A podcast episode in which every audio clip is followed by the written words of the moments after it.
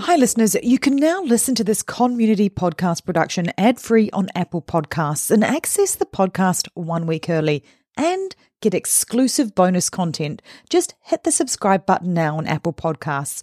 Or if you want access to all of the above, plus video versions of the podcast, head to patreon.com forward slash stop the killing. On the morning of August 1st, 1966, shots ring out from the observation deck of the clock tower on the University of Texas campus. It marks the infamous beginning of the modern era of mass shootings in America. I'm Sarah Ferris, true crime podcaster. And I'm Katherine Schweit, the former head of the FBI's active shooter program. And you're listening to Stop the Killing. Welcome back to part two of our crossover episode with Bob Motta from the Defense Diaries podcast. Before we jump back into that conversation, we wanted to say thanks to all of you who've sent in listener questions for our bonus episodes, which you can now find in your podcast feed on a Tuesday now that season four is up and crackalackin. We also wanted to say a hearty thanks to all those wonderful Patreon supporters who have got on board the Stop the Killing team, making it possible for us to bring you season four. And if you want to throw your support behind the podcast, just head over to patreon.com forward slash stop the killing. Or, in some exciting news, just to hand, you can now subscribe on Apple Podcasts, which, if you are listening on Apple right now, you'll see a little subscribe button on the show page. To listen ad free and have early access, hit the link. But if you want bonus content and videos of the shows, then Patreon is still the place for you. As always, you can check out the links in the show notes. There's even a little link to our YouTube content. And with all that admin out of the way, let's jump back to where we left off in the last episode, where Bob, Katherine, and I were unpicking the differences between serial killers and mass shooters. When we're talking about the actual crime itself, the planning and the preparation and the organization of these crimes, tell me a bit about what you see as being similarities. Katherine, let's start with you on this one because I know we've talked about it so many times. There's a lot of planning and prep that goes into a mass shooting. There is. And oftentimes, this is, as we know, a singular incident, right? So the planning and preparation is almost grandiose because it doesn't become commonplace. It's the one time thing. So they decide they're going to do this, then they plan and prepare. And that planning and preparation, as we know, is things like buying the right ammunition and the right weapons, but also the real cl- clothes to put on so they can pretend they're badass, even though they're not, bulletproof vest. And so they over, like they overdress for the event. You know, they're wearing a tux and they're going to a football game to make sure that they play the part and have the right equipment. And oftentimes they surveil their locations and they draw maps and write letters. They give things away. They do a tremendous amount of what we call leakage, where they'll tell other people they're going to do this. They tell who do they tell their we know they tell their spouses, their domestic partners, their friends and family. And if they're students, uh, schoolmates, 90% plus of the schoolmates have heard leakage specifically about the type of incident that's going to occur. So there's a lot of, I'm going to do this and I'm going to post pictures about it and I'm going to leave drop hints and stuff. And that buys into their story that others made them do this, others could have prevented. That's completely different, Bob, than a serial killer when it comes to planning and preparation. I would agree with that. Like Gacy specifically, I'm going to give you one example. So, with his last victim, Rob Piest, incredibly strapping, handsome young man. Oh yeah, I remember that case. Great, yeah, great looking kid, captain of the football team, right, all that stuff. And you know, so the way that Gacy operated, and this is a perfect example of what he did. So that particular day that Rob Piest went missing, he had driven to the Nisson pharmacy in Des Plaines, which was owned by a couple of brothers, the Torf brothers Gacy, Been there. Yeah. Gacy goes in at around 7 p.m. because what Gacy did in the real world, you know, and in the, the world that everybody knew him in, he was a contractor and he focused his business on remodeling pharmacies. That was his bread and butter. So he goes in, he spots Rob Piest immediately. Rob is stocking shelves. he immediately goes to Larry Torf. And instead of talking about the job, he starts talking within earshot of Rob Piest about how he's hiring for summer jobs. Now, this is December 11th in the middle of a brutal winter. And Gacy goes to Larry Torf and says, Look, you know, yeah, I'm, I'm looking for guys for my summer jobs. I pay five to seven an hour. Okay. So Rob's ears perk up. He hears it. Gacy continues to talk about it for a bit, all in the orbit of Rob, so that Rob hears him. Manipulate, manipulate, manipulate, Manip- manipulate, oh, he, manipulate. He, like the, the way this thing played out. So this is at seven o'clock. So Gacy finishes his conversation with Larry Torf and leaves. However, he leaves what he refers to as his Bible, which is his day planner. Every appointment that he has is in there. So he leaves it intentionally. So Gacy lived 15 minutes away from the pharmacy. Then remember, he leaves at about 7:15, goes back to his house, smokes a joint, pops a Valium, and listens to his uh, answering machine. Hey, John, it's Larry Torf. You forgot your appointment book here. Again, Gacy's 15 minutes away. So the pharmacy closes at nine. Okay. Gacy waits until quarter to nine, takes a different vehicle, goes back to go pick up his appointment book, knowing that Rob Piest is going to be getting off work at nine o'clock. So what he doesn't know is that Rob Piest's mother's birthday was that particular day and that she had come to pick her son up to come back home and celebrate that night. And so Gacy comes back in, gets the appointment book from Larry Torf, sees that Rob's mother, like two ships passing in the night, she's coming in while Rob is following Gacy out to say, and he says to his mother, Mom, I gotta go talk to this guy, this contractor about a summer job. I'll be right back.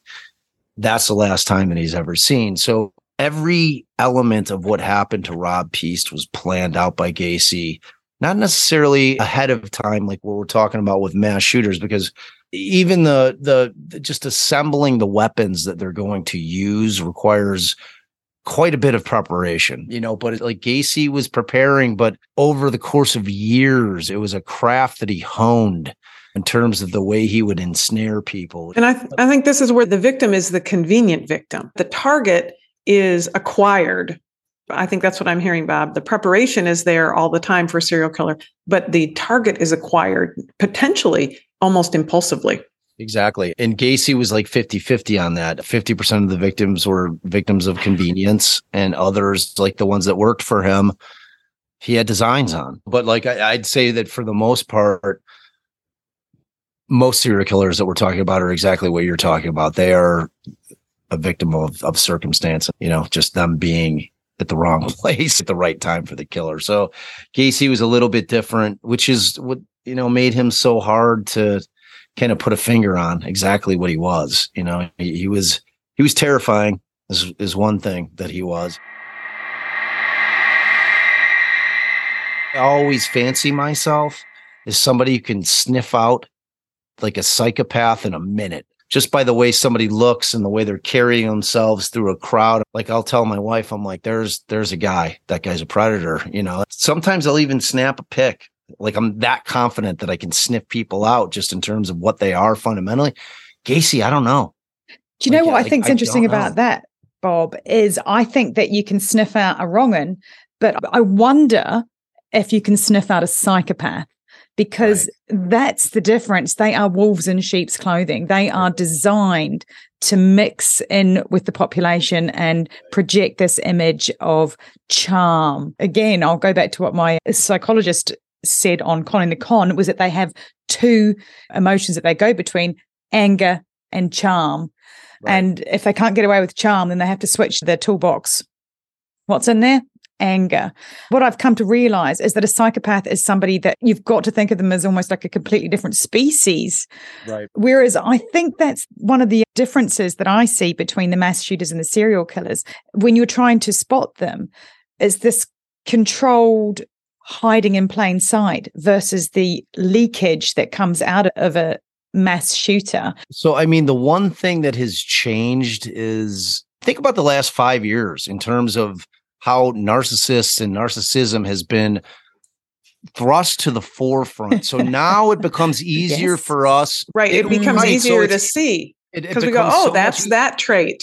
Exactly. Yeah. So so then the challenge becomes how do we differentiate that every narcissist we encounter is not a right. serial killer? Serial killer. You know right. what I mean? Because not every narcissist is a serial killer, but every serial killer is a narcissist.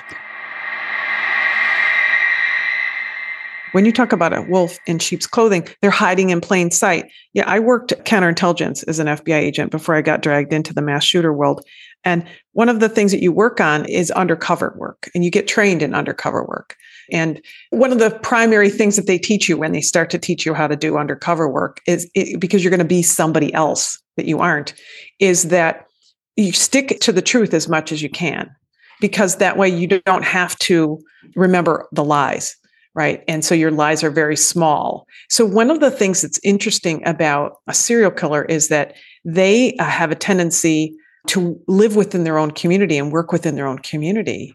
And now maybe I'm off base in that. I know we have traveler serial killers through the rails and through truckers, but excluding the travelers, Gacy's a great example of somebody who who hid in plain sight in his own community. And so much of his persona was in fact who he was. Those weren't lies he had to cover up, as opposed to somebody who is a mass shooter. The act of mass shooting and becoming that mass shooter is none of that person none of that person at all. So they're com- two completely kind of different persons.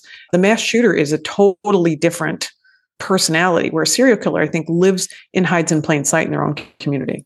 I agree completely with that. And that's what I was saying. Like, that is what made Gacy so terrifying to me. That's why it's hard to find them. Really hard to find them. Because most of what they're living is their actual, their truth, mm, their life, their lifestyle, right. the people around them who know them. They're charming, they're fun. Right. And that personality aspect of it was authentic. Like it, it was not a forced personality switch from killer Gacy to businessman friend Gacy.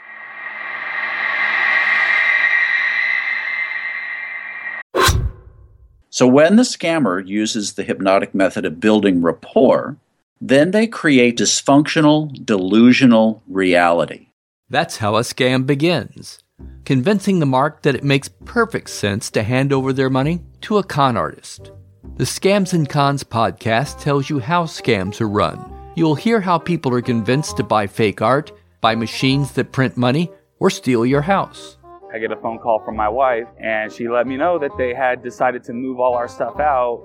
I could no longer do anything about it except go through an eviction. And you'll hear it from the experts people who run the cons. So we go to your bank, you go in and get 6,000 cash, give us each 3,000, we give you this. Uh-huh. You go home and what you find out is cut up newspaper. It's fun to know how the trick is done, and that's what Scams and Cons is all about.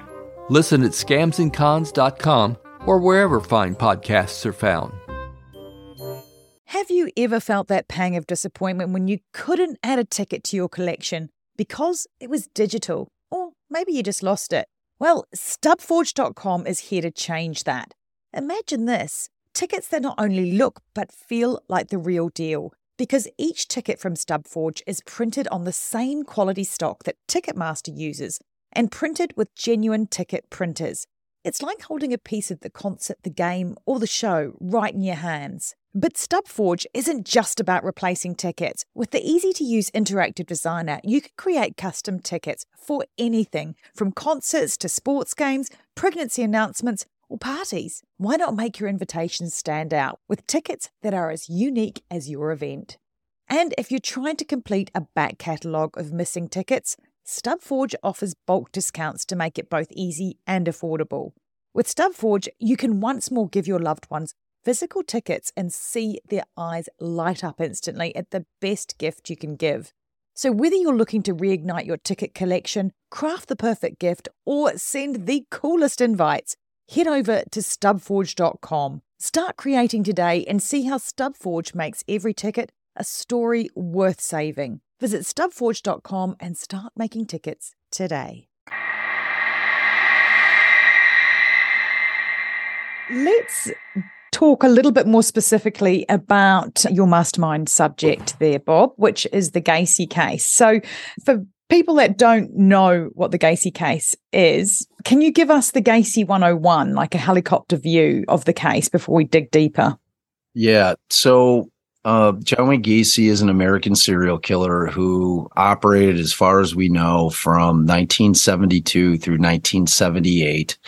His most common moniker is the killer clown because John Wayne Gacy enjoyed clowning, which means that he would get in full clown garb, you know, from head to toe, clown makeup, and go and entertain children. You know, there's a bit of a, a misnomer out there that he would kill when he was in his clown outfit.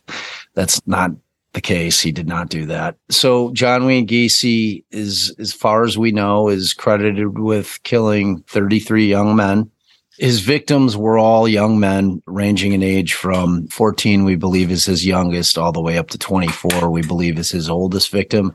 However there are still five victims 43 years later that are still unidentified. And the reason for that is because john wayne gacy when he would kill somebody would then dispose of 27 of his victims in the crawl space of his home which if you guys in the UK don't have crawl spaces, it's kind of like a sub basement that had like a soil floor. So he would dispose of the bodies in his crawl space until that was filled up, at which point he started dumping bodies in the Des Plaines River. Two were additionally buried on the property that were not in the crawl space. So, so that's kind of the nutshell of, of Gacy. He was arrested in 1978 he was convicted in 1980. He was put to death by lethal injection May 10th of 1994. And of course, just to recap, the reason that you have a connection to this case is your 21st birthday present from your dad, who was the defense attorney for Gacy. Is that right? Have I got that correct? Correct. correct. So Gacy had two trial attorneys, one Sam Amirante. The reason that Sam had gotten that case is that he was actually doing a lot of Gacy's civil work. So anytime he had contract disputes come up, Sam was the attorney that he was using. So originally when Gacy is arrested, now he had he had been married twice, Gacy had. Once back in Waterloo, Iowa, when he was arrested for sodomy back in 1968. In sodomy does not describe exactly what he did with that young man. It was much more akin to what he did to all his victims in terms of torture, rape and that type of thing. But she divorced him immediately upon his arrest.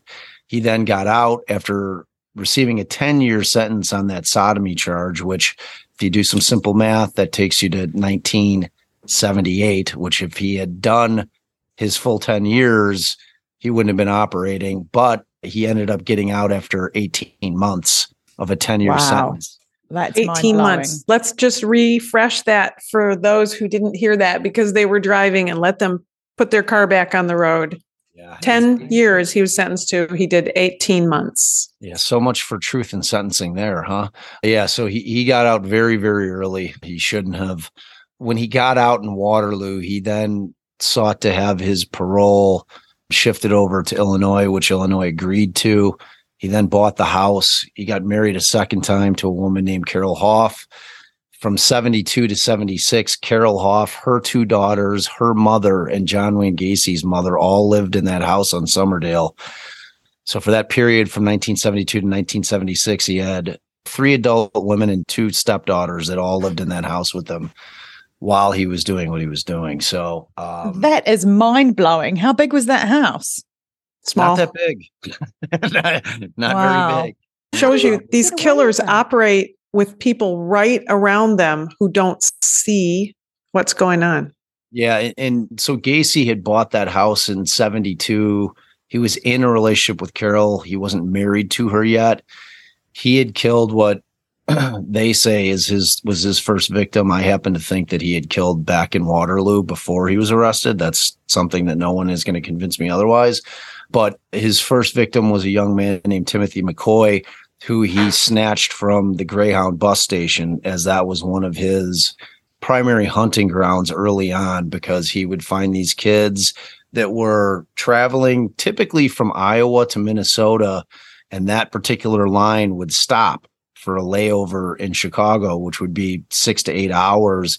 These kids would drift off out of the bus station Across from the Daley Center where I used to work. Exactly. Was, I'd look down at the Greyhound station and you just see people roaming around waiting for their connections. Yep. Yep, and and these were you know wide-eyed kids in the big city for the first time walking around. Gacy would spot them immediately, and you know he'd say, "Hey, you know you need a lift. You want to go get a bite, whatever the case may be." He'd get them in the cars. And remember, 1972, like hitchhiking was a thing. Like it's my contention that the day that Gacy was arrested in 1978 December was the day that hitchhiking died in the United States because it became such a national case for various reasons. Gacy was just one of those stories that that you know took on a life of its own and I know that you guys abhor the fact that they seem to glamorize these guys, but you know that's exactly what happened with him. And kind of the way the story went is Amirante was sitting in his office. He got a call from Gacy on the uh, 20th of December, said, I have to tell you something. And uh, allegedly, he proceeds to confess because he had been under surveillance for 10 days by the Des Plaines police, 24 7 surveillance. So Gacy was feeling the heat, not knowing that they really didn't have anything on him because they had searched the house once on December 13th. They didn't find anything relating to Rob Piest. So he goes to Sam's office, drinks a half a bottle of Crown Royal proceeds to allegedly spills his guts to his lawyer. Sam, then the way that the story goes is that Sam had tried to get him committed into a hospital that morning because Sam knew if what he's saying is true, he's mentally ill. Like I need to get him into a facility. And like he was trying to convince Gacy to go. Gacy's like, I have shit to do. Like I'm not going anywhere. Gacy ends up leaving. Of course, he was being tailed 24 7. So you had Mike Albrecht and Dave Hachmeister, who were two of the cops that were tailing him, were sitting outside. That's names out of my past. That's so yeah, funny to hear Albrecht's name and others. I, oh lo- oh I love, I love Mike Albrecht so much. Great Mike guys. was Mike was the guy who broke the story for me, really. So, like, but those guys were sitting out there. Gacy leaves in a rush, gets in his car and like Albrecht and, and Hachmeister are sitting there. And the quote is that Sam says, if he's getting away from you guys, you need to shoot his tires out, which if you're a criminal defense attorney is absolutely breaking privilege. Like he just admitted to the cops that his client had done it without saying the words. He's a serial killer. I have long thoughts on what actually happened there. Like my father was a seasoned, seasoned felony criminal defense attorney and had yeah. just gone into private practice when this case broke. Sam came on the news. My dad's like, holy shit. I know him. I should call him to see if he needs help. So he messages Sam. Sam immediately calls him and says, Yeah, I, I need the help on the case. So my father came in after Gacy was arrested and after he gave five confessions to the police while he was represented by counsel, which is something that I dig very deeply into in the podcast as well. So that's kind of the nutshell of the Gacy case. Is that thorough enough? Yeah. I mean, he sounds like a right piece of beep. Yep. Bad guy. The worst Very of humanity, guy. right there. Now, you've brought along a couple of clips for us, I which have. is amazing starting point to really discuss those differences in the behaviors. So, Katherine, you know, normally you like to test me on these podcasts, but I'm going to be testing you Ooh. and seeing what you can pull out in terms of interesting behaviors of concern that we can be watching out for or what have you. So tell us about this first clip that you've brought along. Lay the table for us, Bob. What are we listening to? Okay. So what we're listening to is after Gacy was arrested and because there was knowledge that he had given five separate confessions. Now, in these confessions, he did not confess to killing all 33 victims. it wasn't even close to that. Gacy, during these five confessions, basically copped killing five of these young men. But it was enough for both of his attorneys at that point to realize that this was going to have to be an insanity defense because he had confessed to the crimes. So that basically took any kind of concept of trying to beat the case or cases under the concept that he didn't do it or he wasn't guilty of the crimes off the table because he had made the admissions. So that left them with what most criminal defense attorneys refer to as the defense of last resort, which is an insanity defense because it's very, very difficult to win an insanity defense because basically you're having to convince 12 jurors that somebody who did all these monstrous deeds somehow was not responsible for it, that they couldn't control themselves. And that is a very tough sell to anybody. People just are not buying it, especially you know the planning that went in and the deception in terms of avoiding being caught just fly in the face uh, in terms of common sense of him not having an understanding of what he was doing now the reality is that my father is going in these tapes and he is trying to crawl into the mind of John Wayne Gacy so that he has a better understanding when going to trial on how to convince the jury that this man had a compulsion that he simply could not control. So the first clip is going to be a scenario where you're going to hear actually more of my father going at Gacy, trying to get an understanding of how Gacy is claiming that he doesn't remember anything now. He doesn't remember giving the statements. He doesn't remember saying anything to the cops during the first three days that he was in custody. And my father saying, Well, John, that doesn't make any sense to me because I've read the confessions. You drew a map, John. You you you told the cops where the bodies were in the crawl space, John. Try to make that make sense to me.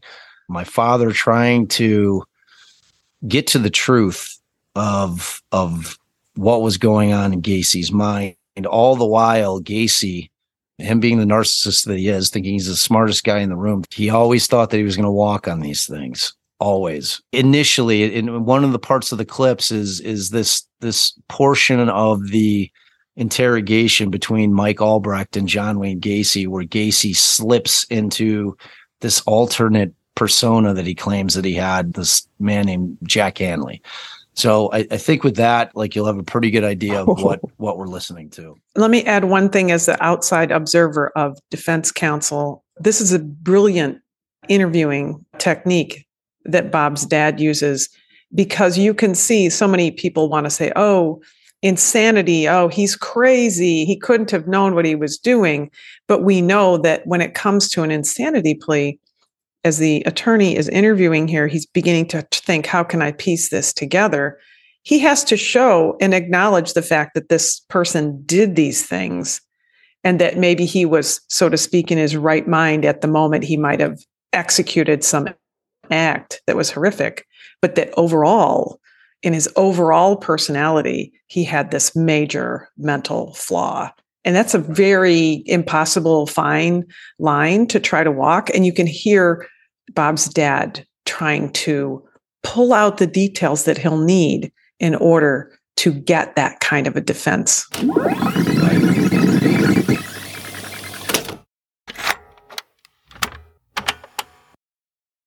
during that period of time when the floor was up, do you recall bringing anybody back to your house? No. Recall burying anybody down there? No. I don't recall. anything at all about a body being down there. You remember, you draw a map for them, show them where the bodies are, and then you tell them you can't remember, and it just drives me up a wall. One of the statements when you drew the map, John, was taken on December 22nd, 5:15 p.m. That's after you were arraigned and after you had been in custody. At what time in the morning? 5:15 p.m. on December 22nd. Oh, this was on a Friday. And it was 29 hours after you had been in custody. You had no access to drugs or alcohol, and you made the statement to him, and you drew a map. Well, as I told you before, I don't even remember the first three days of being here. Reporting officer then asked Gacy if he could explain where the bodies were in the crawl space. He tried to describe it and was having a difficult time in telling us exactly where the bodies were buried and asked if he could draw us a diagram. All right, at any rate, you draw, draw a diagram. Then after that, you tensed up and made reference to Jack, saying that he must have drawn it. Do you remember this statement? No. I don't remember giving him any statements about Sam being present. You know, when they when they came in, that you say that was taken in the 2900 hour. They came in with the understanding that they were going to take me to the cemetery to see my dad. It's now that I recall it. Because I had still asked, and they told me, you know, when they arrested me, I asked them I wanted to go see my dad, and they said, yeah, we'll, we'll take you later on. Because even on the morning when Sam was with me. No, I just wanted to go out there because I, I would get peace of mind and contentment out of it.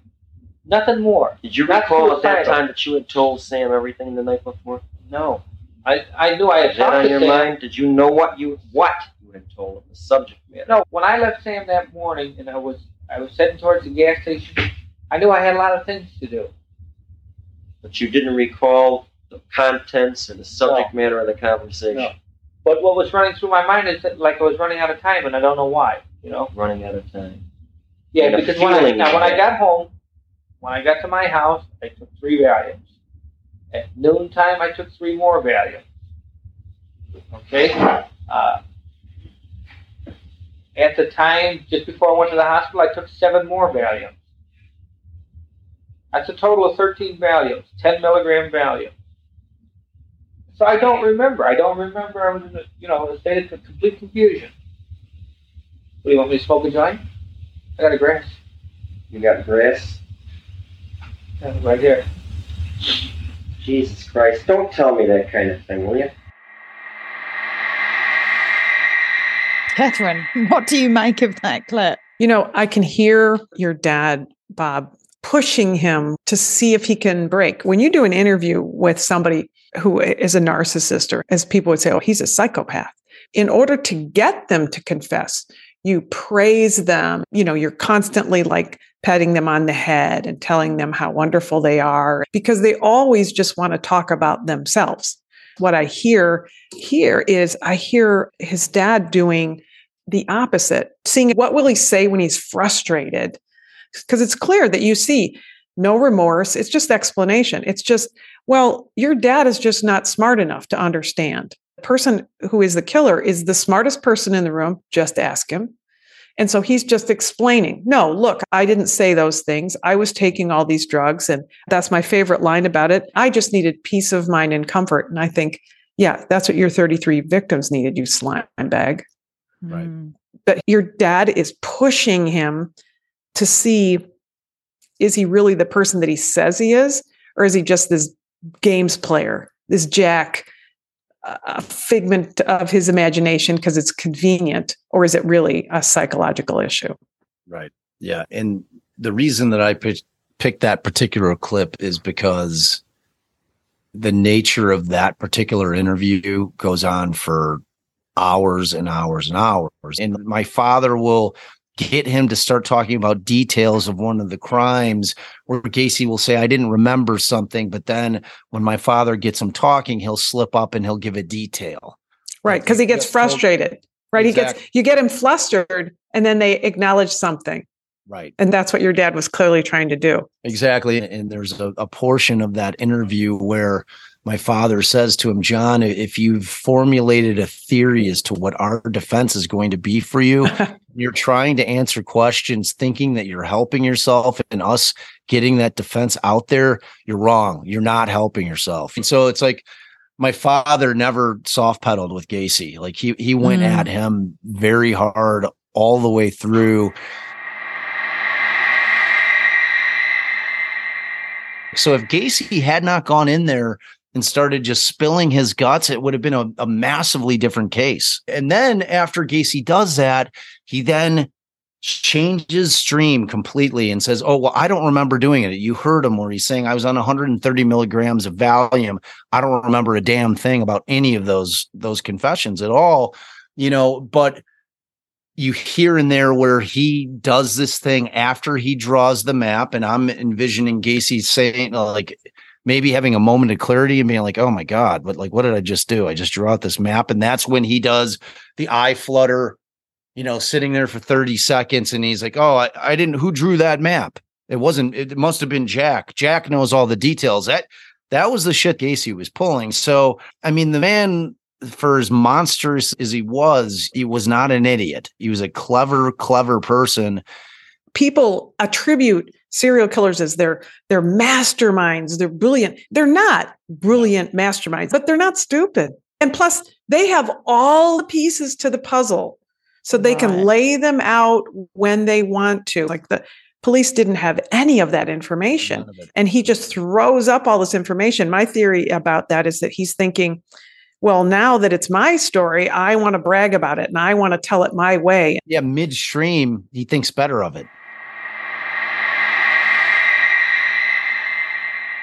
So Rob Piest goes missing the 11th of December. The 12th, they're knocking on the door. Gacy's not home at first. They go back later in the afternoon. Gacy's home. He's like, My uncle's in the hospital, sick and dying.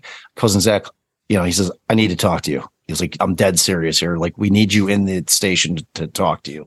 He says, Yeah, yeah, yeah, I'll be there. He's like, Don't you have any respect for the dead? And, you know, so like it's all happening contemporaneously. Like they're unearthing bodies from the crawl space at his house while they're interviewing him. You know, this isn't an, an, interview that took place after they unearthed 27 bodies from the crawl space. They don't know how many bodies it is because these are mass graves. It's like a soup of of bones. Ultimately, at the end of the day, when you're trying to figure out what Gacy is is confessing to, you will see with the second clip, the five that he confessed to, he was very careful in terms of talking about who he had killed to only give confessions to statements where he was basically putting the onus and the blame on the victim and saying that he was essentially acting in self-defense.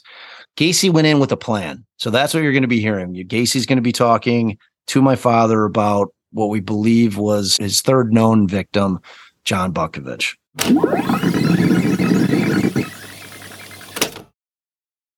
He had left because he had gotten into it with his dad, and his dad took an apartment away from.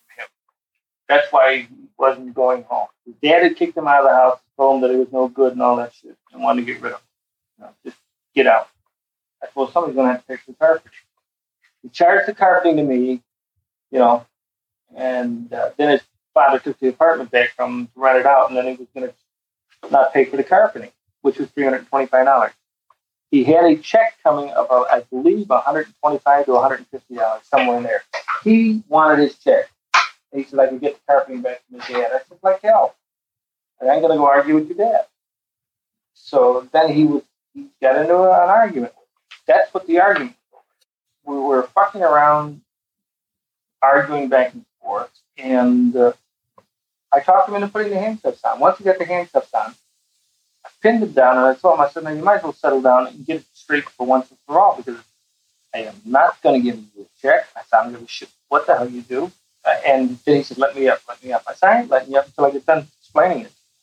I said, you know goddamn well you owe me for the carpeting. And you're not getting your money until I get mine. And then he told me that if I didn't let him up, or when I if I would let him up, he'd kill me, threaten to kill me. He said, if I get loose, I'll kill you.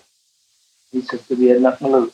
I said, well, if, that, if that's the way you think this, then it's either you or me. I am assuming from that point forward, I don't remember if I killed him or I just left him on the floor. I do know that he was dead. When do you remember him being dead? Around six thirty to seven o'clock in the morning when I came out of my bed. He was still laying on the living room floor. Did he have his clothes on? Yep. Were his hands still handcuffed? Yep. In back of him or in front of him? In back. When he was dressed? Yeah. How was he? I don't know. I don't know if they found him with his clothes on or off. I don't know if I took his clothes off to bury him or buried him with his clothes on. How was he killed? There was a on his neck. He was not sexually molested. See, John and I had only gotten into it one time. It was oral copulation. That's all we ever got into once. He didn't like it. He didn't want no part of it. Tell me what, what you did. You woke up and you found him dead. Put him on a canvas. Then I dragged him from the house, right out in the yard, out to the garage. During the day or night? During the afternoon. Buried him in the garage. I dragged him into the garage and then uh, the section in the back garage, I had to dig the hole deeper. He's so matter of fact, isn't he? I just had callous. to dig the hole deeper. Yeah. Very callous. Yeah. It's like he's taking out the trash. Yeah. Like, yeah, there's no remorse. His conversation about the carpet has the same tone as the conversation about dragging a body to the garage. Yeah, exactly. John Butkovich, this particular victim, worked for Gacy for about six months. And John Butkovich's father, Marco, owned a, an apartment building, and he was going to give John one of the apartments. John had gone to Gacy and said, Look, I want to refurbish the apartment. Can we put some carpeting in there? And they did. So this is for the apartment that John Bukovich was just getting ready to move into. Okay. So he was really excited. 19 year old kid got his own spot you know, and and Gacy is saying, I want and in the meantime, John is owed his pay for the week of working with John. So John goes to John Butkovich goes to John Gacy, says, I want my check. And John Gacy's like, No, I'm not giving you your check. You owe me 325 bucks for the carpeting that we put in the apartment. He's like, No, man, that's my dad's apartment.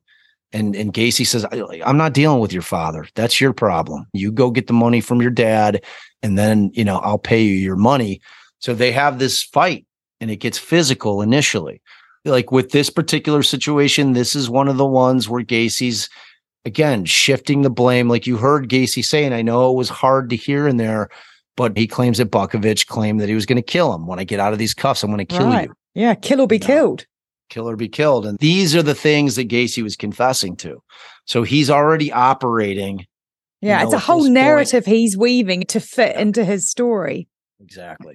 It's so, fascinating. And, it seems very logical while he's telling it until you think about what he's actually saying. Like he doesn't remember any details, but he remembers exact details. But when it's convenient, then he says, Oh, yeah, I don't know. I don't know. I was on drugs. I have no idea what's going on. The other thing I noticed was that his facts don't actually work. Like he'll say things that maybe work in his A to B to C to D, but that wouldn't work in any of ours. Like the fact that I talked him into putting the handcuffs oh, on. The handcuffs line. And let me tell you, and then he says the handcuffs are on behind his back.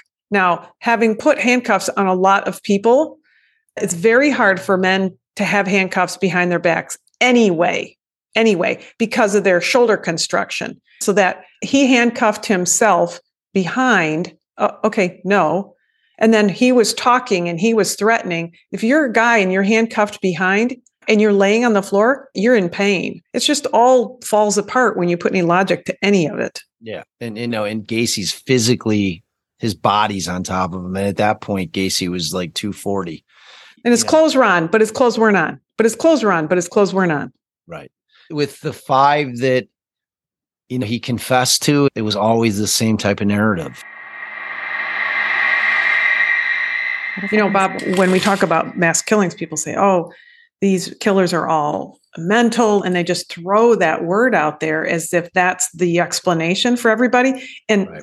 my theory is that that gives everybody else a whole pass because well i'm not mentally ill my daughter is not mentally ill my friend is not mentally ill so the only people who are going to commit these acts are people who are mentally ill well then that clears everybody i know Right. And it, it's a convenient excuse, but it's very inaccurate because mental health is not a predictive factor.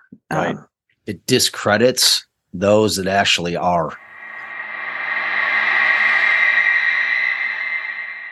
One of the things that I was thinking, Bob, is maybe just your thought on this. Based on our conversations about mass shooters and our discussions about serial killers, which one do you think is harder to find ahead of time? before uh, they kill again or kill? Right question.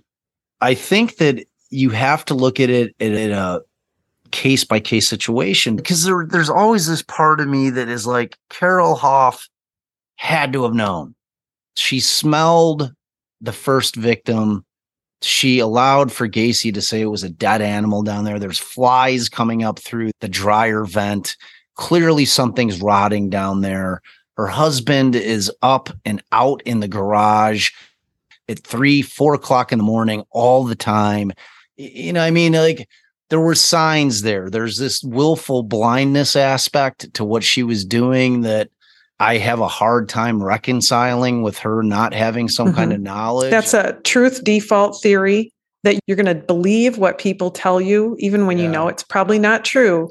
You're right, going to default I mean, to whatever truth they put out on the table because you want to believe exactly, them. Exactly. Exactly. That's that's absolutely what it is. It's really a tough question to to answer because it like there's just so many factors involved. So what do you think, Sarah? Who do you think is easier or harder to find ahead of time? When you were saying Bob about the wife having smelt things the thing that I automatically thought was, oh, actually, there is leakage involved. And we talk about leakage of information a lot in Stop the Killing. And I hadn't really clicked that there was leakage so much with with serial serial killer. But it seems to me that that leakage is seen very much by a really finite amount of people, perhaps. I mean, you're talking about people that are smelling something in a house. So I feel like those people that might see it are the least likely to report it again because maybe they're under that person's control. You know, he's not going to have somebody that's close to them without being able to have a measure of control over them. I would know it if he did that. Right, Yeah. Bob? You you're a defense counsel. How many times do you hear this as a prosecutor? I used to hear moms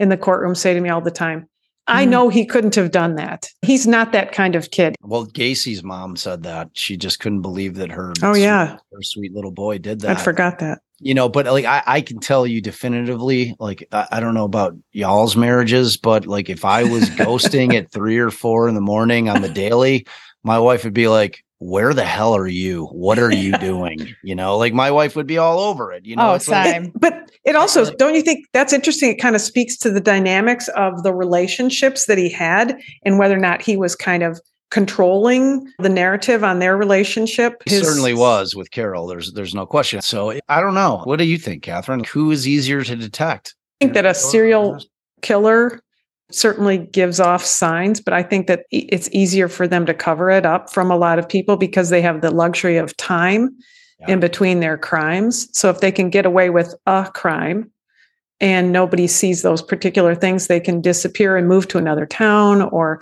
change their location where they pick up people and stuff like that. So I think for mass shooters, we know that they plan one big grandiose event. And because of that, there are a lot more physical signs. 30 to 40% of them plan to commit suicide. So they also do a lot of the behaviors that we see for people on a path uh, suicidality, you know, situation where they give away their things, they write letters, they apologize to people, they stop talking to people, they start talking to people. So they change their behaviors. So I think those changes in behaviors, those all that atypical pattern, not just buying guns and shooting more. If you have a gun, but you buy more guns, right? Suddenly, or you go to the range once a week, you start going a bunch of times a week. We know that mass shooters show up at the scenes with hundreds and hundreds, if not thousands of rounds of ammunition pretty routinely. That's that's more than you carry when you go to the range. So I think Yeah. they their signs are there. I think people are afraid to see them and say something about them. It is so classic see something, say something. So we just have to keep our eyes and ears open to look to see if we can find a way to help stop the killing. Well, Bob, I want to say thank you so much for coming on. It's been absolutely fascinating. Where can people find Defense Diaries? And, and all things Bob. Yeah. th- Well, number one, thank you guys for having me. I beyond enjoyed this. I could honestly talk to both of you for hours and hours on end. Uh, Just for the record, you guys are forcing me to stop. Uh, no, but I, I loved, I loved doing this. So we're everywhere. You can find your pods: Apple, Spotify. It's Defense Diaries. And we will, of course, be putting links to all things Bob Motta in the podcast notes. So, with that, thank you so much for joining us. Thanks for listening. And if you want to know more, Katherine's book, Stop the Killing, is out now. For more details, go to katherineschweit.com. Please consider also supporting our independently made podcast. It's simple to do. Go to patreon.com forward slash stop the killing. And for as little as the price of a latte a month, you can be part of the solution to stop the killing. Patreon rewards range from official do-gooder status to ad-free episodes, autographed books, and opportunities to connect with us directly for your business, school, church, or even just a book club chat. But just knowing that you are part of a movement that has the power to make your community safer, well, that's got to taste better than a skinny cappuccino any day. So please head to patreon.com forward slash stop the killing now and polish off your do-gooder halo and make sure to include your name so we can give you a shout out. This podcast is a conmunity podcast production. That's con with an N. If you want more content, then head over to Conmunity Podcast at Instagram, where you'll find trailers on more binge worthy true crime, like the award winning podcast Conning the Con. And check out our show notes for all the links mentioned. Finally, if you want one takeaway action that you can do right now that can help make our community safer, please share, rate, and review this podcast wherever you listen. Everybody needs to know that they hold the keys to see something and say something. Together, we can stop the killing. It's one of those things you hope never happens, but you better train for it because it will happen. And it will happen in places you wouldn't expect. Be ready for it.